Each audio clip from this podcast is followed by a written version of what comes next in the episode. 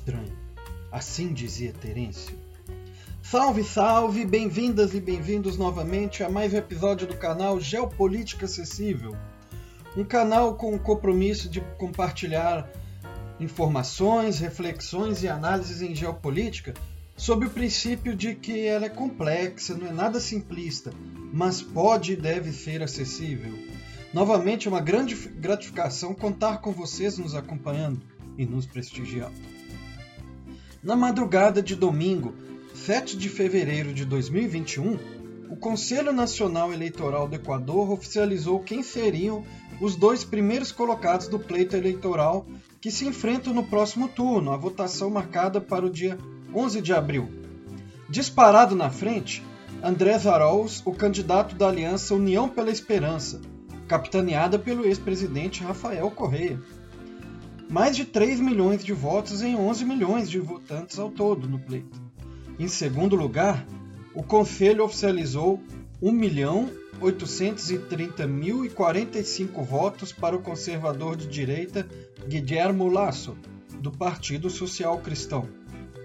32.600 votos a mais do que Jaco Pérez, do Movimento de Unidade Plurinacional Pachacutic. Pérez anunciou que impugnaria o resultado ante o Tribunal de Litígio Eleitoral. Se o tribunal acatar a impugnação, uma equipe de fiscalização procede com o trabalho de peritos que retirariam da base de dados do servidor automático que está onde estão nas instalações do conselho com o intuito, da, né, no caso do objeto da impugnação, é fazer transparecer as informações sobre os usuários que acessaram o sistema e poder averiguar a computação dos resultados das atas eleitorais das províncias, especialmente a que está em mais litígio, a de Guadias, um território no qual, no último momento da recontagem, houve uma reviravolta dos números da vantagem que até então Pérez manifestava sobre Lácio. O trabalho da auditoria duraria menos de 20 dias e a fiscalização teria um prazo, depois de até 10 dias, para apresentar o um informe pericial. Pérez e sua força política, que se concentra sobretudo com os movimentos indígenas, apontam que há inconsistências em 16 mil das 39 mil atas eleitorais. 20 dias após o anúncio do Conselho Eleitoral, e o, o tribunal, decorrido 20 dias né, após esse anúncio, o tribunal ainda não se pronunciou sobre os pedidos de impugnação. A dimensão geopolítica das eleições presidenciais do Equador não trata apenas das relações que o futuro governante ali teria com outros, teria com outros países, mas inclui também, especialmente, reflexos na própria perspectiva para teoria e análise geopolítica da América Latina para ou para a América Latina, devido a fatores socioculturais e socioinstitucionais que estão em jogo no Equador e que ganham um corpo, maior ressonância nos debates que são travados já na, na análise. Né? Primeiramente, então, neste episódio, vamos falar um pouco sobre quem é e o que representa cada uma dessas lideranças para chegarmos nesse ponto do, do reflexo na, no pensamento geopolítico. Andrés Arauz é um economista relativamente jovem, de 36 anos, que além do idioma espanhol nativo, domina o inglês, francês e russo. Ele é graduado na Universidade Estadunidense de Michigan e mestre em Economia do Desenvolvimento da Faculdade Latino-Americana de Ciências Sociais, e já foi presidente do Banco Central do Equador isso foi colocado para poder apresentar que ele é versado na, na, na, ortodoxia econômica, né, assim chamada, a linha da, da ciência econômica que segue mais o positivismo, e nas teorias latino-americanas que são seguem mais perspectivas estruturalistas, que tratam de políticas para o desenvolvimento que contestam o, o, o viés da ortodoxia. Ele pertence ao movimento Revolução Cidadã que foi fundado por Rafael Correa, o ex-presidente famoso do Equador. Entre as principais bandeiras da campanha de, de Arauz está a promessa de entregar um, um auxílio financeiro substancial para um milhão de famílias e rever um acordo firmado com o FMI por parte do atual presidente do Equador, Lenin Moreno. Araújo participa do conselho executivo da chamada Internacional Progressista, que é um coletivo formado em 2020, do qual fazem parte o senador democrata dos Estados Unidos, Bernie Sanders, o ex-ministro das Finanças grego, Giannis Varoufakis, o vice-presidente espanhol Pablo Iglesias e o político ex-candidato que foi candidato a presidente do Brasil nas últimas eleições, Fernando Haddad. Guilherme Lasso é um conservador do movimento político Criando Oportunidades, que é do Partido Social Cristão, Partido Social Cristiano do Equador. É um reputado banqueiro e empresário do país que tem participação em vários conglomerados financeiros. Há quase 30 anos, ele foi líder da Associação de Bancos Privados do Equador. O compromisso dele principal é manter o acordo com o FMI, realizando um ajuste fiscal que aumentando a alíquota de um imposto de valor agregado do Equador para melhorar as contas públicas. Ele tem ligações com a organização católica ultraconservadora Opus Dei.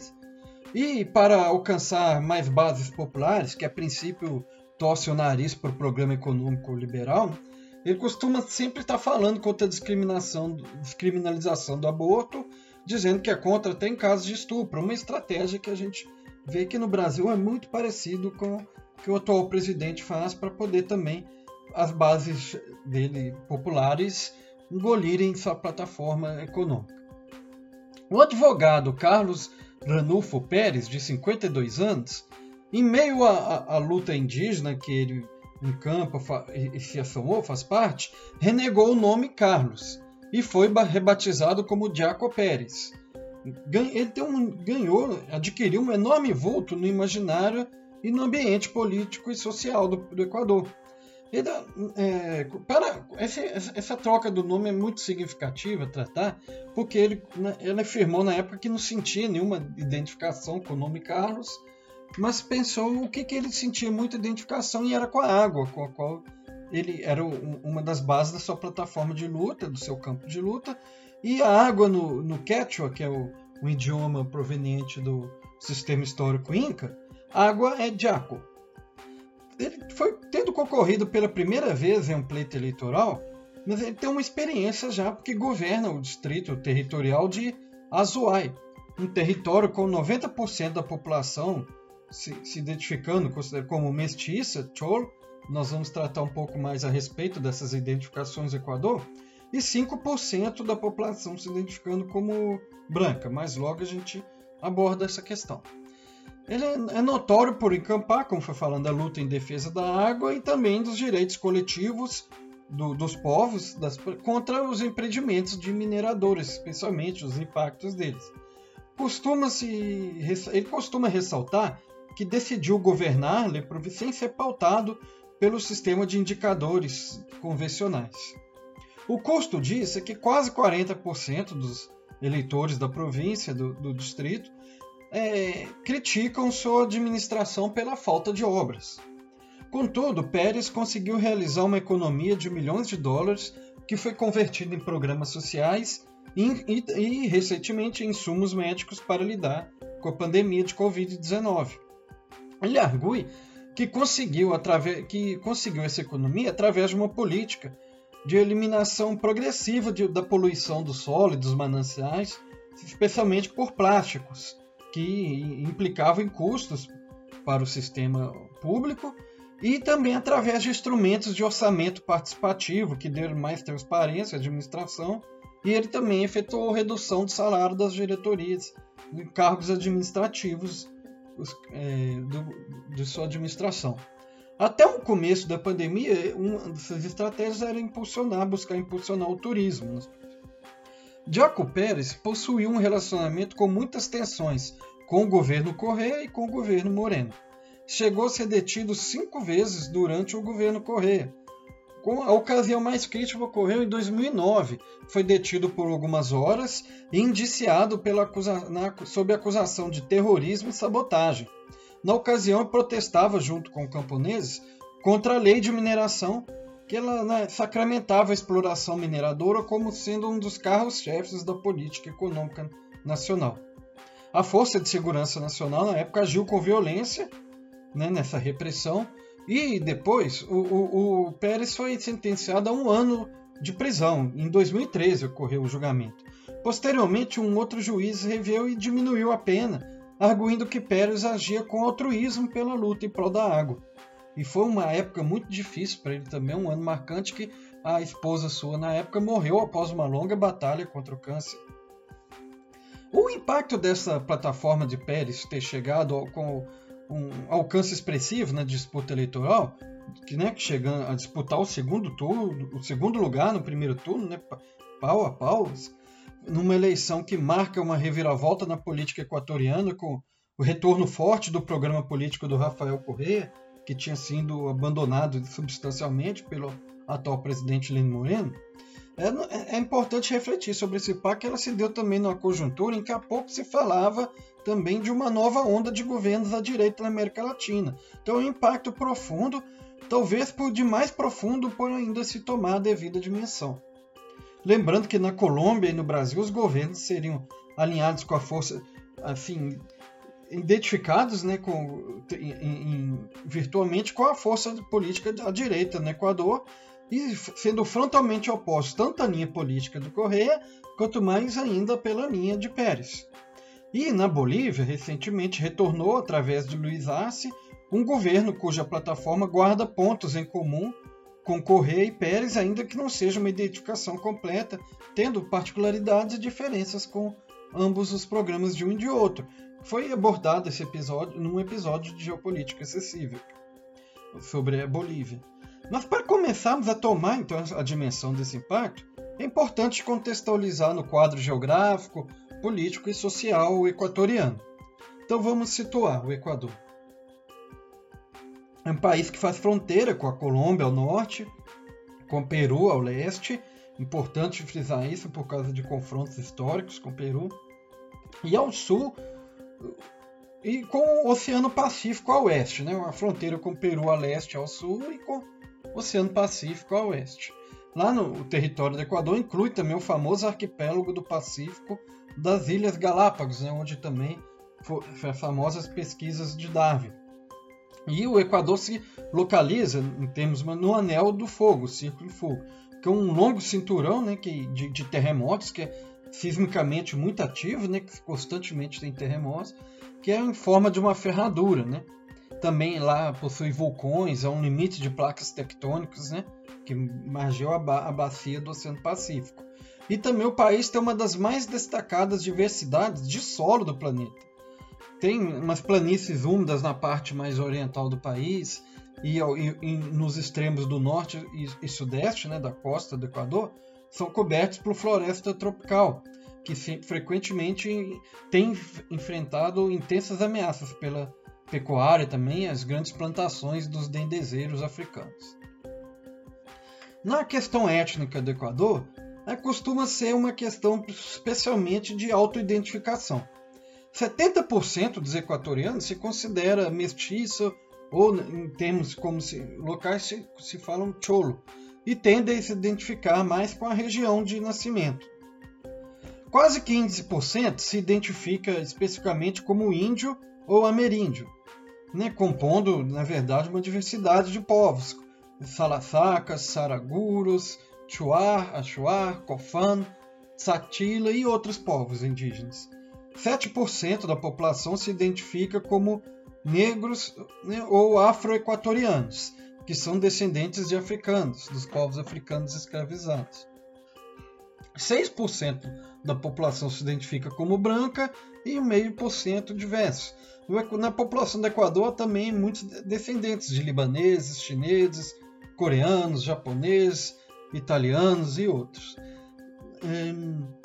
Uma questão importante nisso que quando eu coloquei da identificação regional, né, que nas terras mais altas os residentes do do, de, da, da terra, do território de Carchi, que fica no extremo norte, e de Azuay, como foi falado, a terra onde o Pérez governa, eles desenvolveram identidades regionais especialmente fortes.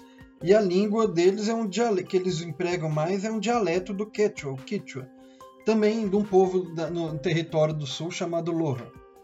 há, há uma grande concentração desses povos, dessas pessoas que, que, que, que, têm também cultivo o idioma Quichua, o dialeto Quichua do Quechua, elas vivem também na parte da, capital Quito do Equador, né, que foram migraram para, para em busca de oportunidades de trabalho.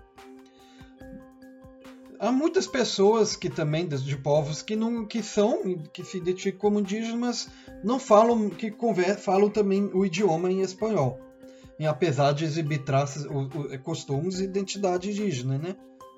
Especialmente na península, que na costa do Pacífico, que chama Santa Helena.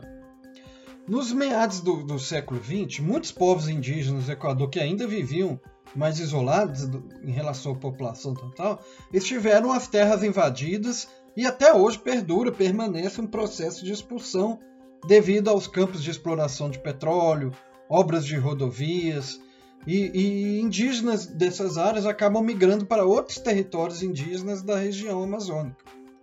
65% da população do Equador vive em áreas que o Censo Nacional considerou, né, foram citadas como urbanas e 35% rurais. 56% da população do Equador tem menos de 30 anos, é uma população considerada né, jovem.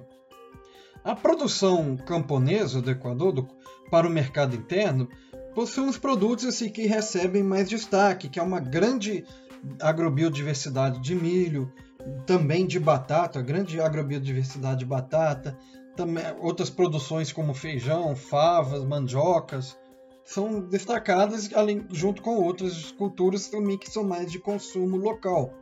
Mas o Equador ele possui alguns solos considerados dentre os mais férteis das espécies de solos no mundo, dos tipos de solo, particularmente encontrados nas várzeas do país, também em encostas vulcânicas.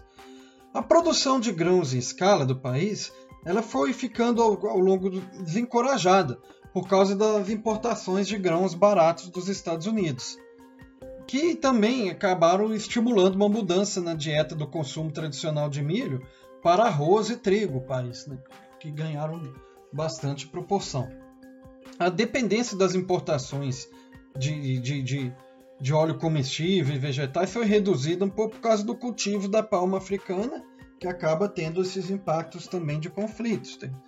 Já a produção de safras, outras safras chamadas tropicais, né, com banana, cacau e café, tem um, um comércio exterior bem dinâmico nas exportações do país.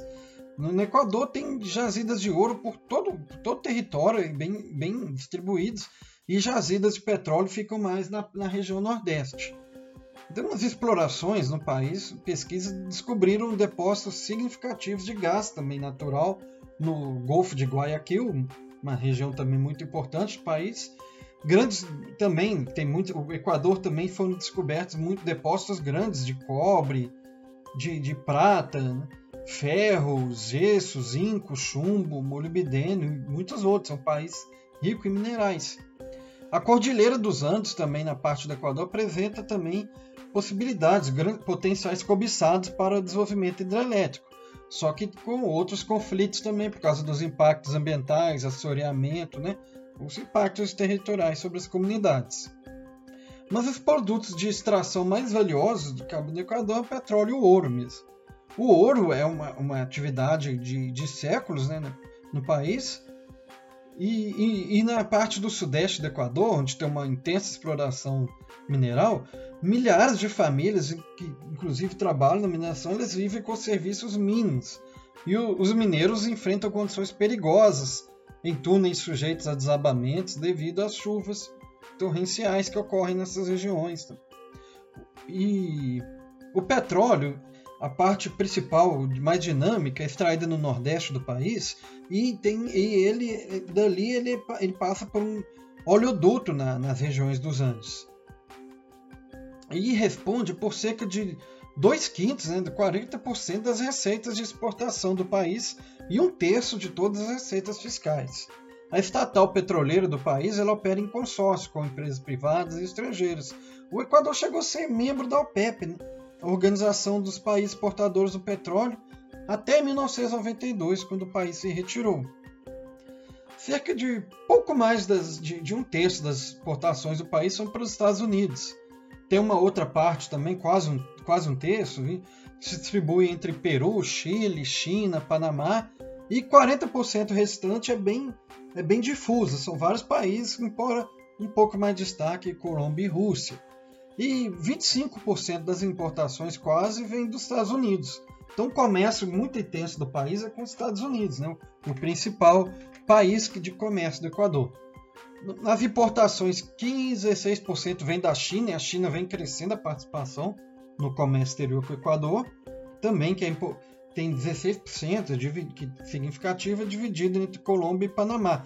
O Brasil, ele do total de importações do Equador, 4% são brasileiros, vem do Brasil.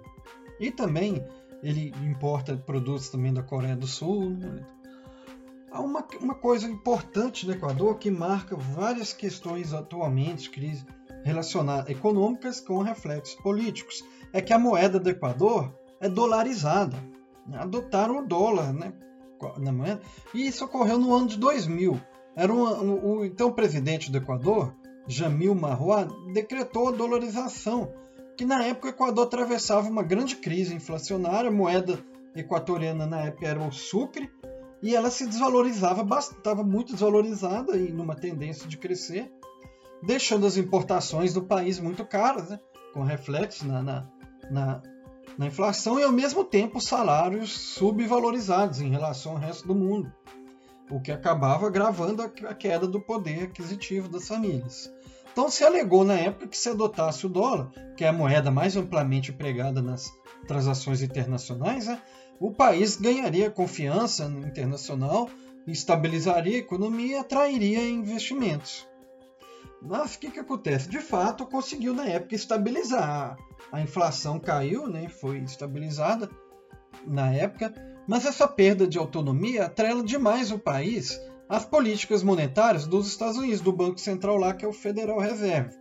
Esse Banco Central dos Estados Unidos, o Federal Reserve, quando ele toma decisões de aumentar os seus juros, diminuir os seus juros, de acordo com os indicadores internos né, dos Estados Unidos, inflação, deflação, desemprego, emprego, ele afeta muitos países, né, em geral, mas especialmente ainda países que estão com a moeda atrelada do dólar.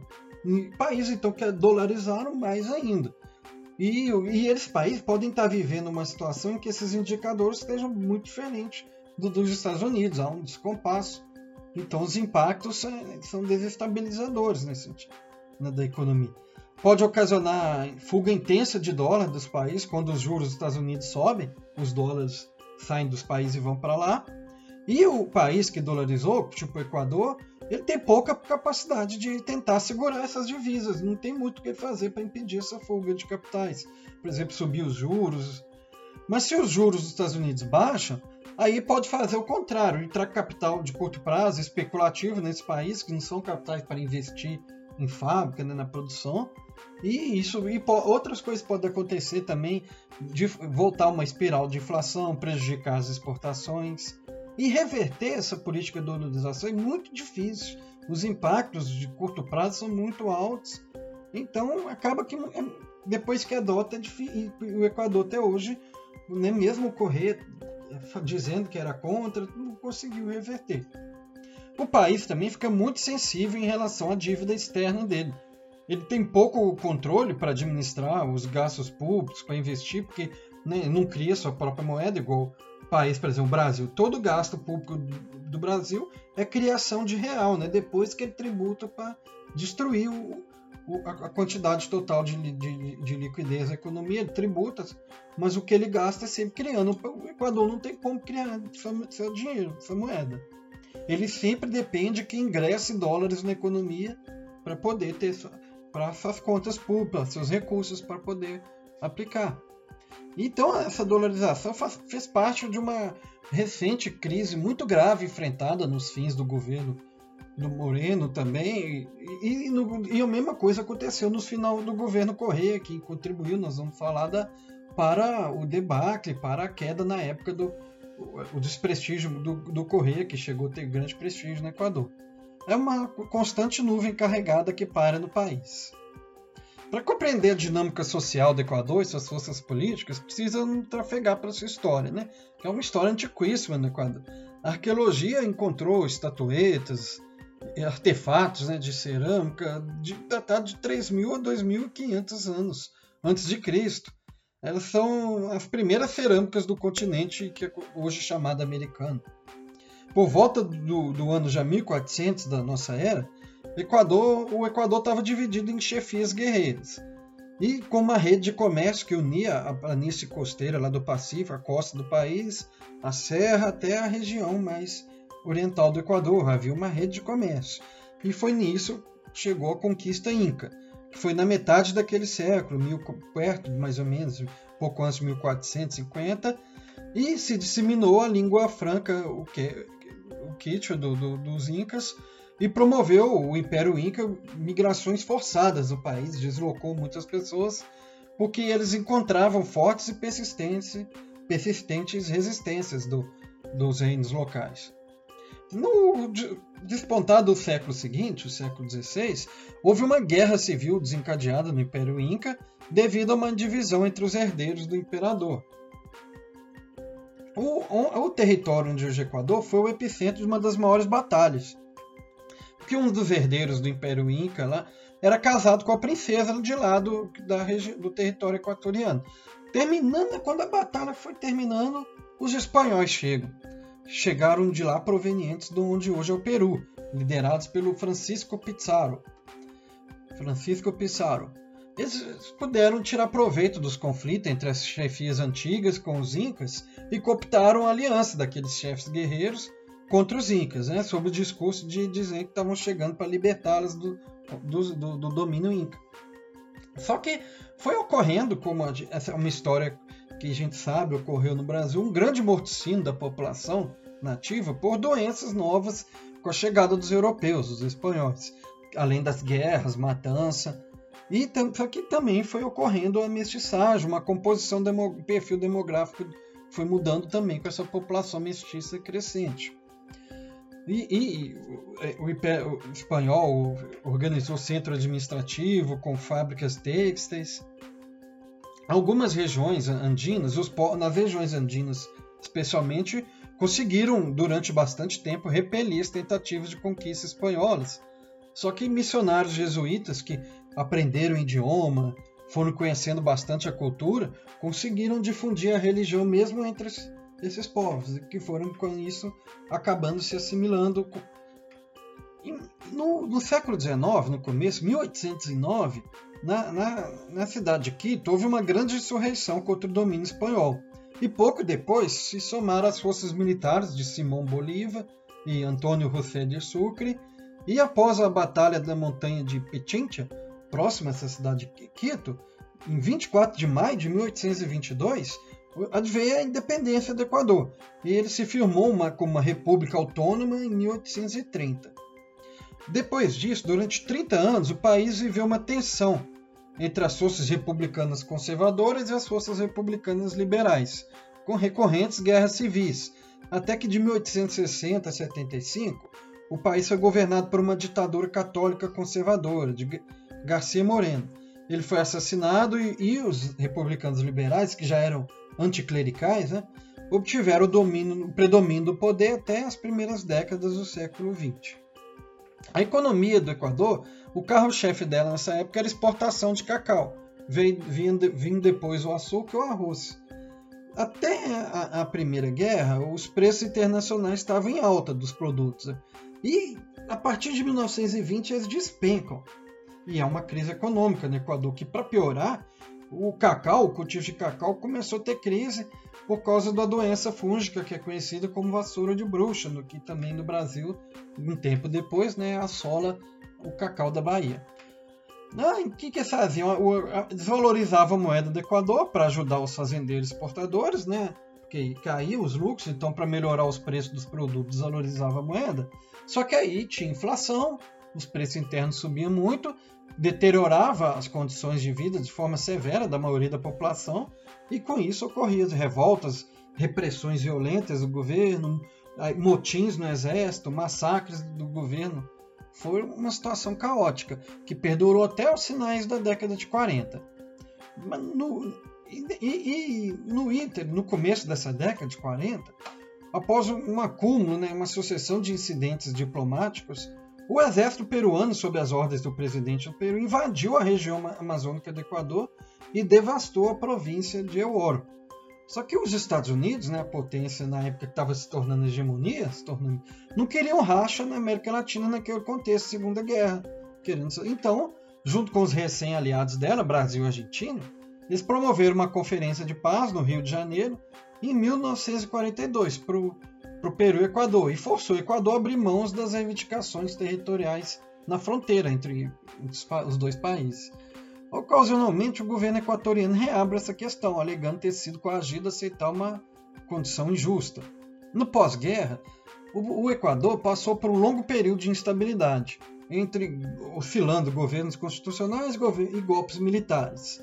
Com o vulto político de uma liderança, Velasco Ibarra governou cinco vezes, mas em só uma delas ele completou o mandato. Foram quando ascenderam à cena política o Partido Socialista do Equador e o Partido Social Cristão. Em 1964, toma início um processo de reforma agrária no Equador. Ele liquida o, sistema que é tradicional, que, no qual os latifundiários exploravam o trabalho não remunerado de camponeses, indígenas, em troca de, de permitirem construir casas de estrutura precária, né, para não serem fixas, não podiam ser de alvenaria, como também ocorreu muito no Brasil esse sistema e, e em pequenas glebas de terra. Aí se fortalece os movimentos camponeses e na hierarquia da Igreja Católica, na, que ela repousava na aliança com os latifundiários, ela recebe um duro golpe e no país começa a ganhar força é, é, setores, movimentos, pessoas ligadas à, é, é, à teologia da libertação, né, que é uma perspectiva de teologia no cristianismo mais assim de mais é, socialmente igualitária.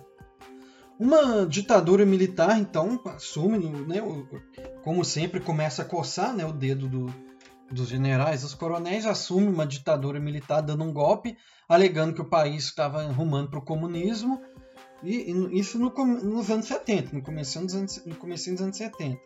Mas, é, na verdade, ela, ela tirou proveito do, dos preços do petróleo, que estavam muito em alta, era um boom do petróleo, e, e para isso ela tirou esse proveito para implementar grandes obras de infraestrutura, né, para poder dizer que estava reconstruindo o país e tudo, só que endividou muito o país para a base de, de dívida externa. Ela fez. E só deixaram o governo após a morte daquele antigo, daquele antigo líder político, Ibarra, que se deu em 1979. E deixaram de legado para os anos 80 que nem mais ou menos como aconteceu no Brasil, um estado sem capacidade de investimento, uma grande inflação, uma grande dívida externa e uma desigualdade com muitos sofrimentos para os pobres. Nos meados dessa década, assume o presidente Leão Febres Cordeiro, já com políticas pró-mercado, um liberal alinhado com o presidente dos Estados Unidos Ronald Reagan. É, os Estados Unidos ajudaram a dar o golpe lá e depois, quando assume o, o, o militares, depois de um tempo, chega um presidente alinhado com eles. Só que isso intensificou as tensões sociais e políticas internas no Equador e ocorreu outra rebelião do exército, o presidente chegou a ser sequestrado na época. Já nos anos 90, começou, aí emerge com grande força, se assume no Equador, as forças políticas dos indígenas. Elas se assumam com grande expressividade na luta por direitos, forçando o governo a reconhecer os direitos territoriais coletivos que eles reivindicavam. Não todos, mas boa parte. Os governos nessa época eles tinham uma linha de apostar na atração do capital estrangeiro, através de privatizações, inclusive na, na energia elétrica e no petróleo, como se quer fazer no Brasil atualmente, com cortes de tarifas comerciais, entrada na Organização Mundial do Comércio, eles eliminaram os subsídios ao combustível, gás, energia elétrica, flexibilizaram, né, cortaram direitos trabalhistas, tinha a participação dos trabalhadores no lucro das empresas era 15%, foi reduzida a 1%, os gastos sociais foram cortados para mais da metade, recaíram para menos da metade.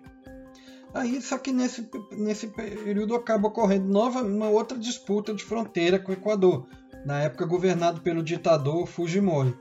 E ocorreu uma escalada bélica que foi do início de 1995 até um acordo de paz nos sinais de 1998. E o Equador novamente fica assombrado com a dívida externa, porque ele herda uma dívida derivada de, da guerra, né, das despesas de guerra, que virtualmente essa de paralisou as políticas de Estado. O governo ficou com a mão amarrada com ela. Essa situação foi o contexto, então, da dolarização da moeda. A economia, a moeda foi estabilizada, a inflação no Equador, mas só que a desigualdade se aprofundou ainda mais devido à política de austeridade econômica. Forças armadas, camponeses, indígenas se insurgiram contra o presidente. O, o, no caso das Forças Armadas, porque elas tinham preocupação social? Não, elas estavam ressentidas porque teve redução do orçamento dela e também com o acordo de paz do Peru, que foi quase que um, uma coisa, assim, uma confissão que a Força Armada era muito valentona para dentro, mas na hora de encarar fora, então, eles interpretaram assim, né? Ficaram ressentidas. Só que aí, com medo também dessas outras forças sociais, camponeses, mineradores, indígenas, trabalhadores, eles decidiram um pacto para conseguir o vice, o antigo vice do governo, prosseguir no governo. Em 2003 é eleito o coronel Lúcio Gutierrez, tendo como vice o Antônio Vargas, que era líder da Confederação de Nacionalidades Indígenas do Equador. Na época, boa parte da esquerda equatoriana acreditava que esse presidente seria uma, uma versão equatoriana do Hugo Chávez na Venezuela e ele apoiava. Só que ele seguiu em direção contrária.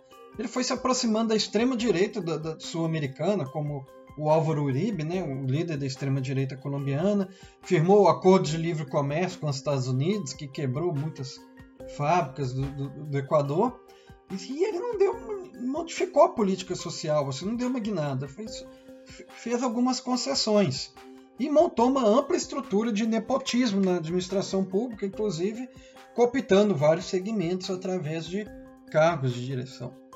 Só que o que aconteceu, que correu por um bom tempo, ele conseguiu, ainda manteve o apoio da Confederação Indígena e do Movimento de Unidade Plurinacional Pachacutic, é chamado Novo País. Isso levou ao ressentimento de outros setores populares, de camponeses, outros camponeses, dos assalariados urbanos e, e dos mineradores contra o movimento indígena. O país explodiu em protestos que levaram ao caso desse governo, Gutierrez.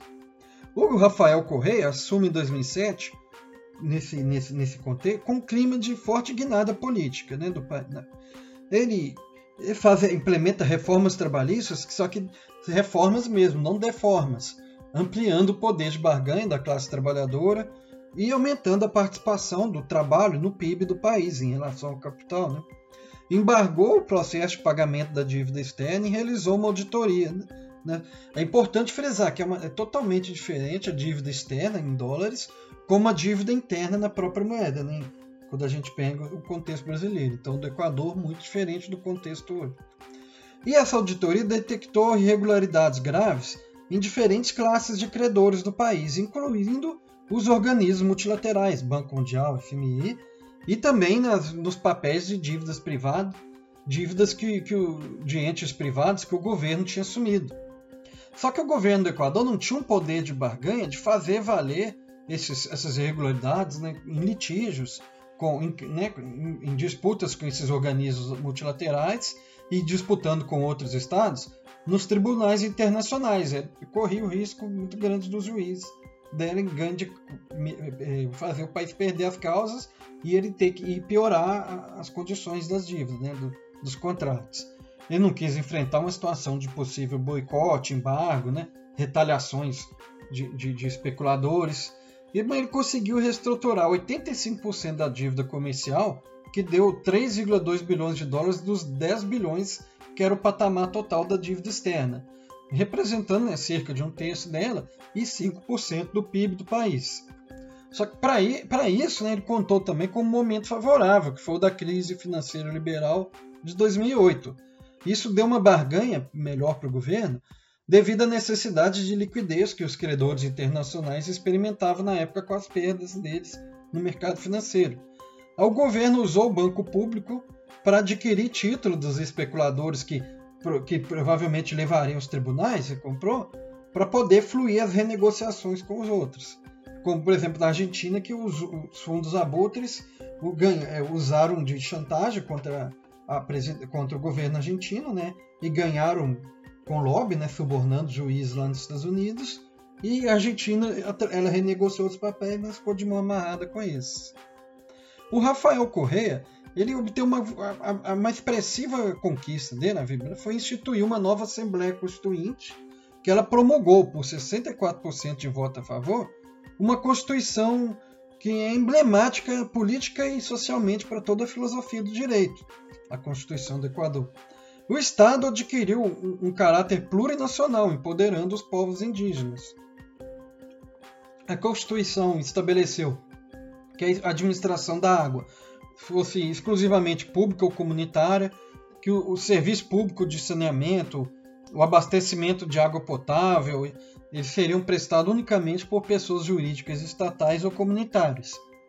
Proibia instalação de bases militares estrangeiras no território do país, instituiu o direito a voto também a, aos militares, porque os, os escalões mais baixos deles eram proibidos de votar, ampliou direitos coletivos afirmando garantir aos povos indígenas a, a propriedade imprescritível das suas terras, tornando obrigatório uma consulta prévia sobre quaisquer planos e programas de exploração e comercialização de recursos não renováveis, né, minérios, que se encontravam nas suas terras e pudessem afetá-los, além de estabelecer consulta prévia de medidas legislativas quaisquer que fosse afetar diretamente os povos indígenas.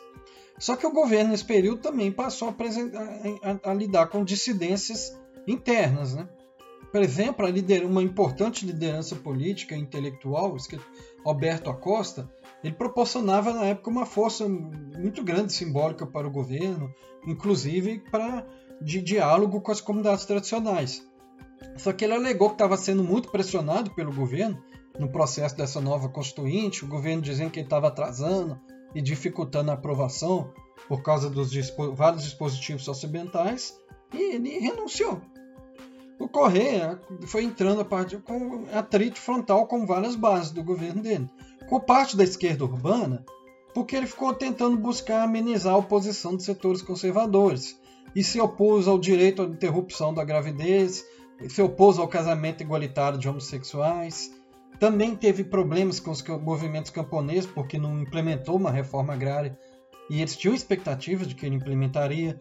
E com os setores indígenas a tensão foi mais alta ainda, a escalada foi mais só se intensificando, o que favorecia a exploração das mineradoras, né? como por conflitos, por exemplo, a extração de petróleo também no Parque Nacional de Açuí. Correia dizia que, que, que poderia abrir mão se a comunidade internacional instituísse um fundo para ressarcir o Equador, dele cuidar da, da, da, parte ambiental dessas áreas e não explorar em troca desse fundo. E não conseguiu, ele meteu nele, foi para cima. Ele julgava também outro problema que foi uma tensão, que a dolarização da moeda né, era inviável de reverter e então necessitava de ingresso de dólares para poder cobrir suas contas. Então ele apostava na exportação mineral, agrícola, através das grandes monoculturas para atrair as divisas, né? os dólares. Contudo, mesmo com esses problemas todos, Correia vence duas reeleições. Mas em 2015, a amplitude da base de apoio dele foi corroída ainda mais quando ele enviou ao Congresso o projeto de lei de heranças e um projeto de lei chamado Lei da Mais-Valia, ele, era, ele alegava que esse impacto das medidas, que ela aumentaria a tributação sobre capital e patrimônio, se daria somente sobre 2% da população. Só que a oposição de direita conseguiu unir a classe média tradicional e também boa parte da classe média emergente, pessoas que melhoraram a, a renda durante esses anos, e, né, e, e a, especialmente com o apoio da cúpula da Igreja Católica e também com as igrejas evangélicas que iam crescendo cada, imensamente no país a oposição mobilizou a questão né, ataque à família, ao comunismo e tudo, e foram organizar levantes contra o governo. O movimento indígena se une a essa revolta que ele viu nela uma brecha para fazer o governo recuar dos planos de exploração mineral. Então ele se viu acuado em muitos flancos nem né, sede. Só que o Correia, mesmo cedendo, ficou com a, a imagem desgastada e, e deu mais brechas para para a posição, mas ainda explorar vários flancos. Ele conseguiu, controlando a Suprema Corte do país, mudar a Constituição para tentar se reeleger mais uma vez. E aí aumentou mais ainda a raiva do setor, perdeu até mais apoio.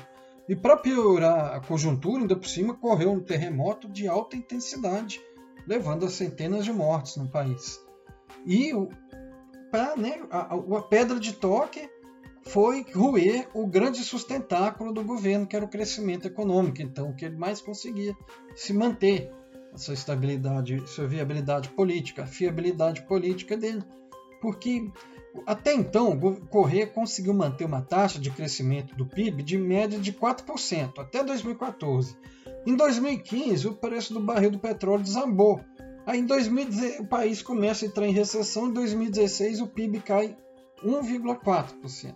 E a Operação Lava Jato no Brasil acusou o governo equatoriano de, de ter esquemas de suborno e favorecimento da Odebrecht. A oposição no Equador explorou intensamente o caso de noite, de noite. O Correia abriu mão de se candidatar à reeleição e apoiou um antigo vice dele, que já tinha sido vice dele há um tempo atrás, Lênin Moreno. E Lênin Moreno vence um placar apertado, muito apertado. A contagem permaneceu por um bom tempo indefinida, contagem e recontagem de voto. A direita acusava o processo de fraude, convocava manifestações não reconhecendo o governo. Só que aí uma recontagem confirmou o pleito, né?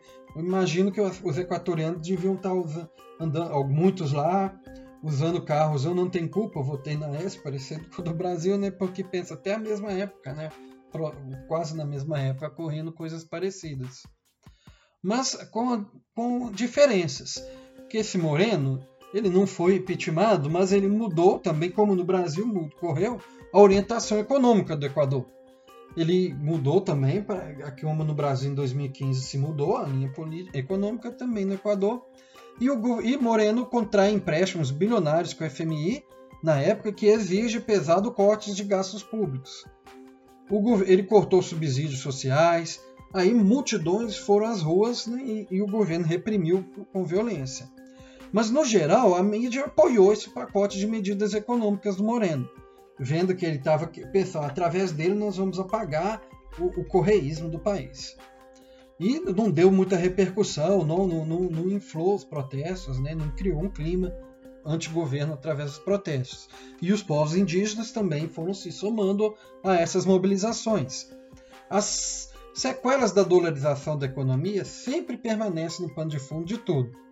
Como foi falado, o Banco Central não tinha soberania para adotar políticas monetárias anticíclicas, né? Poder emprestar o tesouro ou, ou poder prover o país de, de, de recursos para lidar com essas crises também. E, e, e, proporcionar créditos, por exemplo. E o governo tinha mãos amarradas diante de qualquer choque externo. E ele sofria efeitos colaterais das decisões do Banco Central dos Estados Unidos. Ficou dependente de conseguir entrar dólares para os fundos as exportações estavam com valor em queda, então buscava socorro no FMI. O FMI, por sua vez, exigia corte de gastos, exigia aumento da arrecadação. O governo subiu o preço dos combustíveis, do gás, da energia, cortou o salário dos servidores públicos, cortou direitos trabalhistas, dizendo que aquela, aquela filosofia do aperto do sapo pula. Então eles cortam o salário, tra é, direito trabalhista para as pessoas aceitar condições piores de trabalho, né, ou ficar desesperada com medo de perder emprego amanhã e trabalhar, aceitar qualquer coisa. E o mau governo ele mantinha a, a governabilidade no pacto com as elites empresariais e financeiras. Havia um, um pacto, apesar de elas não gostar tanto dele, queriam um delas, mas foram se sustentando. Elas indicaram o presidente do comitê empresarial para ser ministro da economia do Equador e o governo foi em troca fazendo, cortando direito trabalhista, né, com a sua base, né? é, é, cortando subvenções sociais, aumentando alguns preços, alegando dificuldade fiscal, precisava de fundos, mas ao mesmo tempo promovia desonerações que beneficiavam os setores dessa elite empresarial, e o índice de pobreza do país foi crescendo fortemente. O Moreno, tendo herdado uma estrutura de grande controle sobre a alta instância do judiciário, foi legada a ele pelo Correia, usou isso contra o próprio ex-presidente, contra o próprio Correia, né, forçando um processo né, que, que acabou que, que a alta instância do judiciário destituiu o Correia dos direitos políticos, decretou a prisão dele.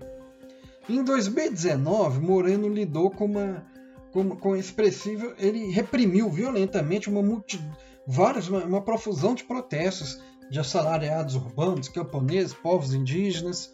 E devido a essa violência crua, as forças militares se desgastaram. As pessoas passaram a conclamar a renúncia do presidente e ele, então, pressionado, buscou abrir uma agenda de diálogo. Explode a pandemia de Covid. Se espalhou pelo mundo no, as imagens de equatorianos caindo mortos na rua, nas ruas devido à crise. A pobreza aumentou ainda mais, aumentou vertiginosamente, as condições de vida se deterioraram profundamente, cresci, mas crescia a mobilização, a insatisfação ficava mais generalizada e, a organização de movimentos camponeses, que adotaram estratégia de conseguir apoio entre os pobres das áreas urbanas através da distribuição de cestas, que também nisso eles divulgavam a riqueza da agrobiodiversidade campesina do Equador. E, ao mesmo tempo, vem à tona um problema profundo que até então era escaramuçado no país: os conflitos entre narcotráfico e as milícias paraestatais, que explodiram nesse período de interregno eleitoral atual. Em um dos episódios recentes, distúrbios violentos em presídios deixaram 80 mortos. Isso, esse contexto todo se refletiu nas eleições. Não, não, houve nenhuma plataforma, campo político morenista né, do atual governo com alguma significância.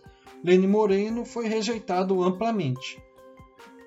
Pela direita, ele não foi considerado conservador o suficiente. A elite empresarial, a classe média alta e o amplo espectro do eleitorado evangélico fechou com o candidato de direita Guillermo Lasso. Ampla camada de assalariados e boa parte do campesinato, os, minera os trabalhadores das mineradoras também fecharam com André Arauz. Foi o favorito agora para ganhar no segundo turno. E amplamente os povos indígenas fecharam com Diaco Pérez, que por muito pouco enfrenta o correísmo no segundo turno. Se Pérez agora se confirmar né, o segundo turno mesmo, como tem se encaminhado entre Guillermo e, e, e, e Arauz, o Laço e Arauz, aí vai ficar incógnita se Pérez apoiar Arauz, se ele vai se reafirmar independente ou se vai conclamar algo como nenhum voto a Laço. Né? Isso é algo a se ver. A última opção tem parecido que será que vai prevalecer devido aos agudos atritos que ele teve com Laço nas discussões recentes sobre quem teria ficado em segundo lugar. O apoio direto a Arauz é uma opção que sofre resistência de, de algumas organizações indígenas. Como foi, mas como foi visto entre essas organizações, há uma dificuldade histórica em relação a uma estratégia política coesa que possa ir além da expressão assim, mais reativa, né? mais assim, de, de um programa propositivo.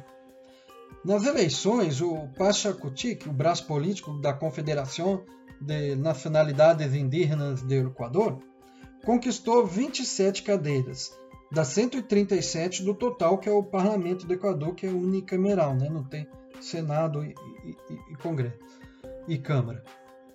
Ele, é, o movimento anunciou que irá comprar, compor uma aliança dos seus parlamentares com os parlamentares social-democratas do Partido Esquerda Democrática, que alcançou 18 cadeiras.